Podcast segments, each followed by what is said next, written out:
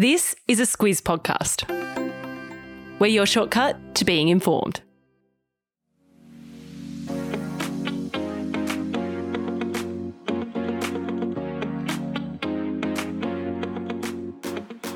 Weekly Wrap is the week in news and what's coming up. I'm Kate Watson. And I'm Claire Kimball. Let's start by saying thank you to everyone who followed News Club on Instagram. And thank you also to anyone who listened and participated in News Club this week.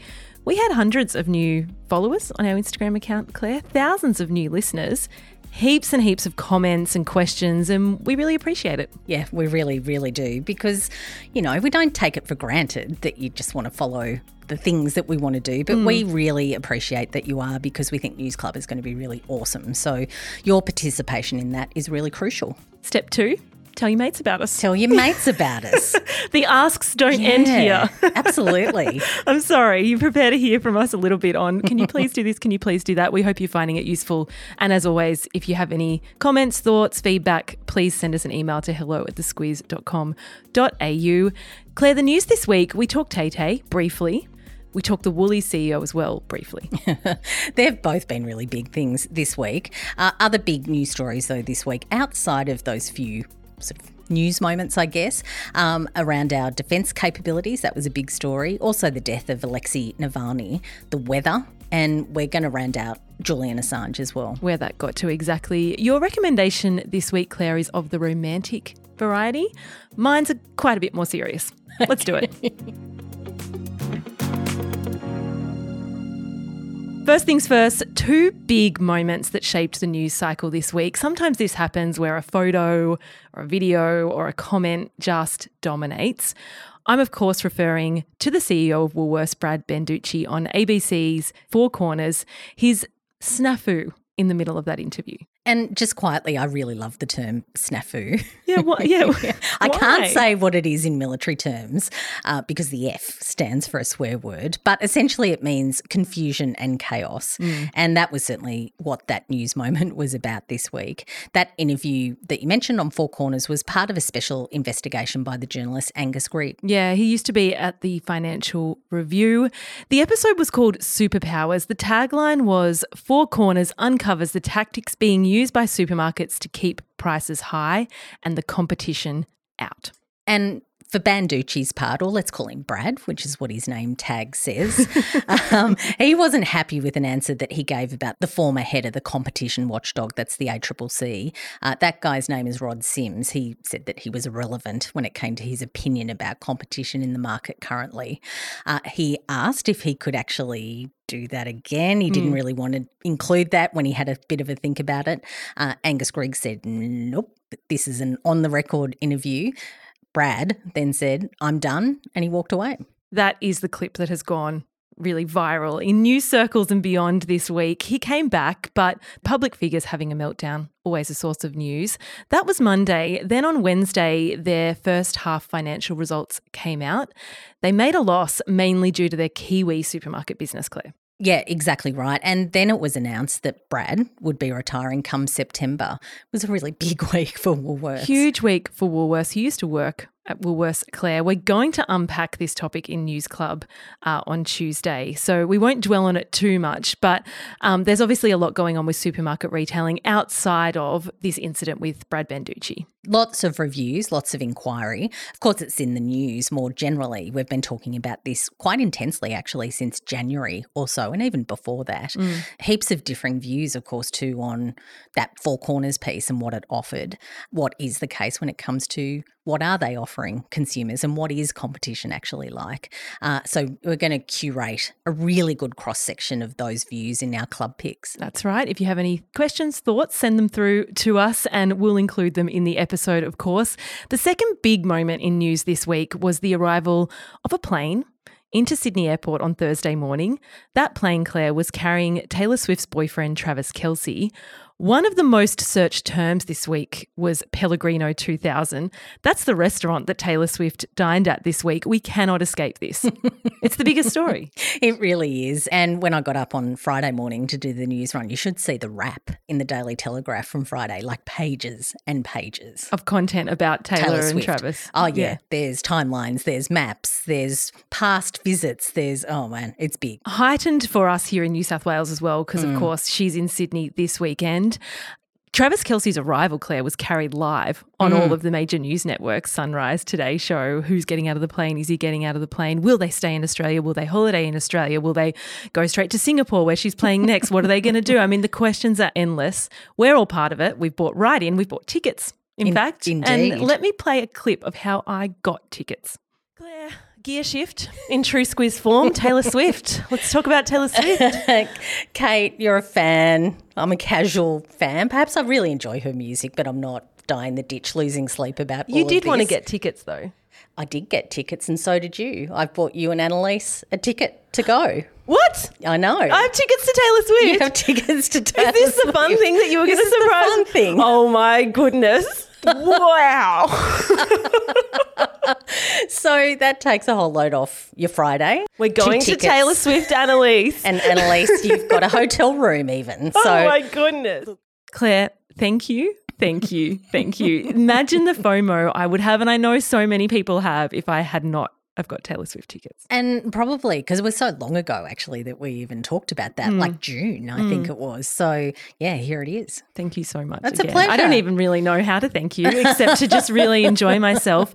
I've also done an interview with Georgie Tunny this week. That's out in this feed for people to listen to. The reason I did that is this is a big news moment, and what News Club is designed to do is be there for you in the big news moments. She's the co host of the project. If you're not sure about why we're talking to Georgie Tunny about Taylor Swift, she is one of the biggest Swifties in the country. She loves Taylor Swift. She has a podcast all about Taylor Swift. She's been to a few of the Eras concerts. She's even moderated a symposium recently about Taylor Swift. A good person to talk to about exactly how this machine works and Yeah. also with her journalism hat on, exactly what that machine looks like. how you get an interview, how you try and get an interview with Taylor Swift. We talked about that. Hmm. It's certainly for anyone who's bamboozled by Swift mania, but also for any Swifty out there that really wants to get into the news angles and and how that all happens. We talk about that. We also talk, Claire, about Tom Cruise, which I think you were more interested in, perhaps. He's such an interesting cat, I'll put it nicely. So, yeah, very interested in that. I love this so much because it's really bang on where News Club is meant to be. How do you take these big news moments, even the fun ones like Taylor Swift, and mm. make it relevant to the news and how the news works? So, yeah, dive into that. We'll put a link in your episode notes, but of course, it's also in this feed. To the news we've been talking about this week, Claire, the contender for News Club was our defence capabilities. I was pretty keen on that. You were really keen on this one. Well, with me, we will do it. And because it is a, a conversation that's ongoing throughout the news, um, not News Club this week, but let's tackle it now. Yeah, and your point around why this is important for people to know about and to be talking about is when you've got the Deputy Prime Minister and the Defence Minister standing up at a press conference and saying, we really need to be ready for war, hmm. that things, really terrible things could happen. Hmm. Uh, it is quite alarming. And then when you unpick all of that about how are we protected and exactly what that pipeline looks like, it's quite complicated. Complicated and also a range of opinions. So, hmm. depending on what you're reading, you'll get a different view on things. This week, Richard Marles, who's our Deputy PM, he's our Defence Minister, announced what they're calling an overhaul of the Navy. Yeah, Is it helpful to get into the ins and outs of exactly what that is? Not really, but the top line is let's just stick top line. Um, what we're going to get is an increase in the number of warships in the Navy, in the Royal Australian Navy. They're going from 11 to 26. That would be Australia's largest fleet since the end of the Second World War. And when you look over the next decade, that funding to provide that pipeline, that future fleet, is going to be $54.2 billion. It's a lot of money. A lot of money. The arrival of this fleet is a fair way out. It's into the 2040s. So this lead time is really long. I can't, as I said, pretend to know or, or understand exactly what these vessels do, but the commentary this week has been the assumption is from the government that we don't face the prospect of a major conflict in our region by the end of the decade because we won't be ready for it. Yeah, and look, you're not on your own in not understanding what these vessels might No. do. One of my favourite news moments for the week was on ABC 24. Joe O'Brien was hosting, and the overlay was pictures of all of these massive Frigates. ships that we have. chips, yeah. Andrew Green, who is the defence correspondent, Joe asked him to tell us what that ship is. Tell us what that ship is and what does it do? And Andrew's like, I don't know. Oh, I don't. You're really putting me on the spot. And he, like, this is his job Yeah. 24 7 is to understand all of this. So, yeah, it is complicated. There's probably a part of it where we're not supposed to as well. Oh, I think there's probably a fair element of that. But the long term vision is, even in the medium term, it's going to be okay for the Australian Navy just to sit it out on the sidelines. And that's because we will have fewer ships in the short term. So more in the longer term. Richard Marles was interviewed by Sarah Ferguson on 7.30, I think Monday night, Tuesday night. Monday night, I think it was. Yeah, Yeah. her line of questioning was directly linked to China. Her first question was Is this the last chance to get the makeup of Australian naval forces right in the face of China's massive military build up? It's very direct. It's the crunch point, and Marles did acknowledge the power of China uh, and also the need for Australia to have more capacity. Yeah, we're seeing technology become a huge part of warfare. Some questions around whether we're prepared for that. And how do you stare into a crystal ball and even guess that? Like, it's just so difficult. I think there's some people's job is to do that, Claire. Not ours, but, But look, AI is a thing now in Yeah. a way that it wasn't. I think this predicting technology thing is a really difficult one. But also, what the government is saying, they've just got to do their best knowing what they know to be able to invest in the future. yeah, that seems to be the message. Claire, we'll move on to the death of Alexei Navalny. That was a big one early in the week. Alex and Siobhan did a great Squiz shortcut on that, which goes back through Navalny's crusade against Putin. It's very true to what Shortcuts is, which is the backstory to the big news stories. The episode's over in the Squiz Today feed. Highly recommend it. This, sadly, his death, seems somewhat inevitable. It's a really sad story and something that he and others predicted. He predicted that this is how it was going to end for him. Uh, he was just 47 years old. He was in jail a lot over the last decade. He was Russia's most prominent opposition figure and a really staunch critic of Vladimir Putin.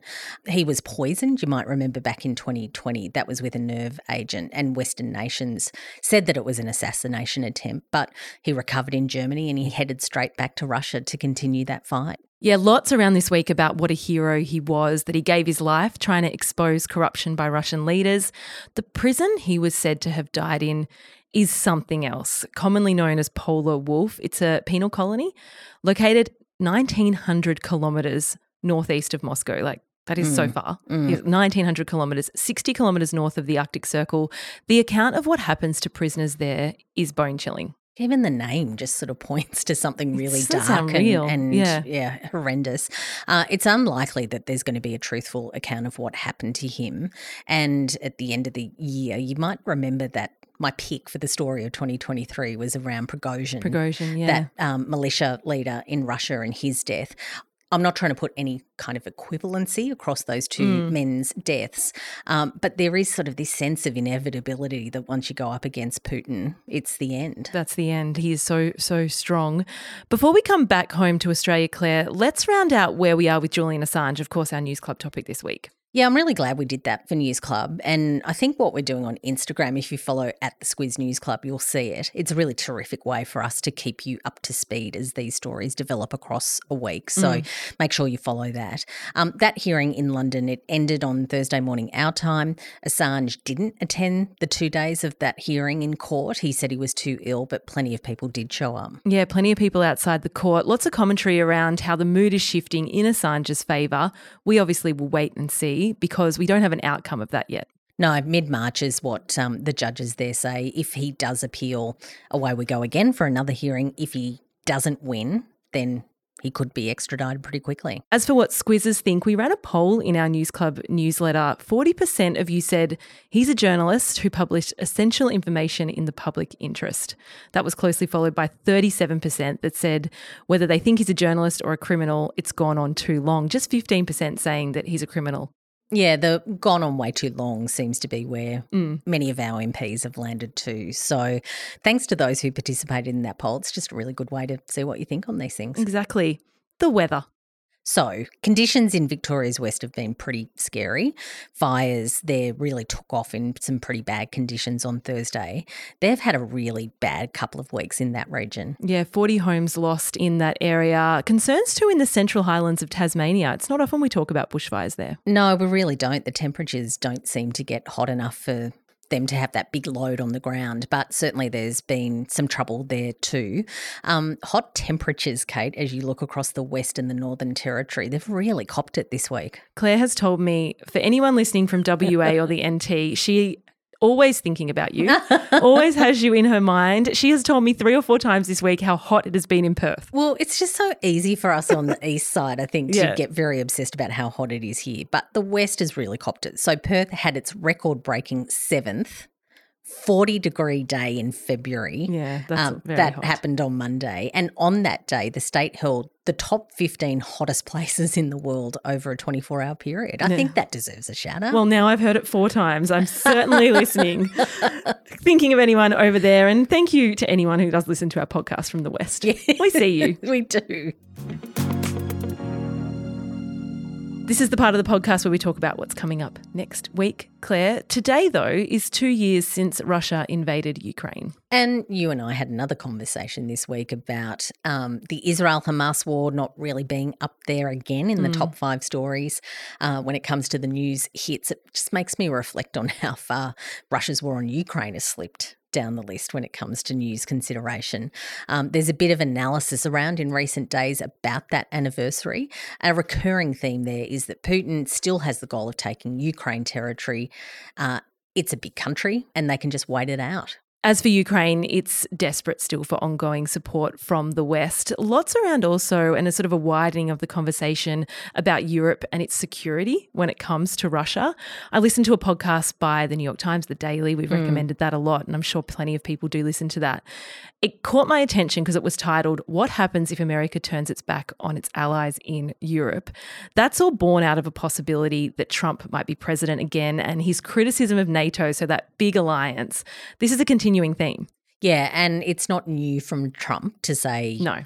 People in the NATO alliance, you need to pay your fees. Mm. You need to basically make sure that your defences, you're spending enough on your defences to make it work because America can't swan in and save you every time there's trouble.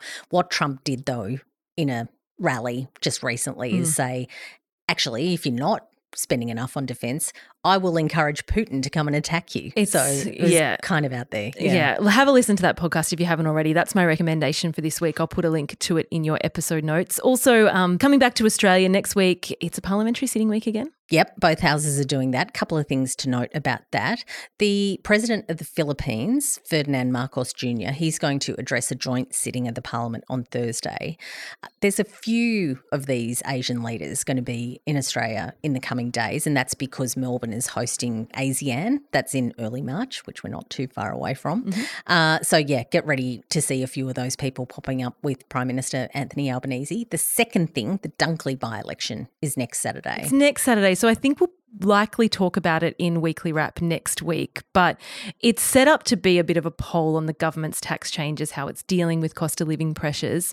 Dunkley is in sort of Melbourne's southeast. It's held by Labor by 6.3%, but it is a swing seat. It's been held by the Liberals for a long time as well in the past. Next Saturday, as I said, 2nd of March, is a by election there. It's also the Prime Minister and the Treasurer's birthdays. So, my tip is that you're going to see a lot of headlines like the one David Speers had, our mate David Speers this week, which said, Will Albanese be gifted the Dunkley by election for his birthday? Happy Iteration. Birthday. Well, iterations of that throughout the week. yeah, exactly right. I think you're onto something with that. uh, and Kate, just moving on. So, Wednesday, that's the day that gender pay gaps are going to be published for private companies with more than 100 employees. And women around the country are going to find out how their organisation stacks up. Uh, it's published by the Workplace Gender Equality Agency. What it actually means is we'll learn for the first time which companies are closing the gap and which ones have work to do. And also, the interesting thing will be what they have to say about it. So, how they tackle the messaging around that. I'm sure that will be closely observed by yourself Oh, I love a bit of wages data and exactly how what you say about it. Absolutely. 29th of February on Thursday. We're in a leap year. Claire, I promised you I would find out how that all works. I tried. I don't understand still why we need an I'm extra so day every. Sorry. I like I, I I had a look at it. I was uh, like like why do we need an extra day every 4 years? It's something about time and the calendar and I got lost and I thought, you know what? You I'm going to add value. Me, you promised me that we were going to have Haven't done it. a clarity around exactly why we get an extra day every four years. You've let me down. Sorry. Okay, radio. Squiz recommends this week, Claire. I've already given mine that New York Times, the daily Okay. podcast episode uh, about Russia, Ukraine, US, Europe, you know, all the big things. But you have a uh, romantic drama. Well, I wanted to ask you have you read One Day, the book. Yeah. Because you're going to recommend the Netflix series. the? Netflix series? I yeah. think I've read the book, but I, I know I've read the book, but I don't fully remember the story. because it was a while ago, was wasn't 2009 or it? something, 2009, yeah, something yeah. like that. Yeah. So I binged that show on Netflix last weekend. I didn't expect to binge it. I had no plans to binge it. I started it uh, on Friday night, thinking uh, it keeps popping up, so I'll watch an episode or two. They're short episodes, which Okay. is Squizzes know is my favorite format ever. Yeah. That 25 to 35 minute episode. I got completely hooked, so I pretty much had to cancel most of what I was doing on Saturday. People are raving about it. It was so really great. if- I really enjoyed it. If it is popping up on your Netflix and you're kind of umming and Mm. ahhing, it's recommended by Claire. Everyone in the office, our office, has been raving about it. So Should probably um, say what it's about. Basically, no, I mean it's romantic drama, Okay. and I think you have to leave romantic it at drama. that. Okay. Yeah, leave it Rightio. at that. One day. Squiz Press this week. Let's keep it as short as short can be. Follow News Club on Instagram at the Squiz News Club. Have a great weekend, and we will catch you on Tuesday.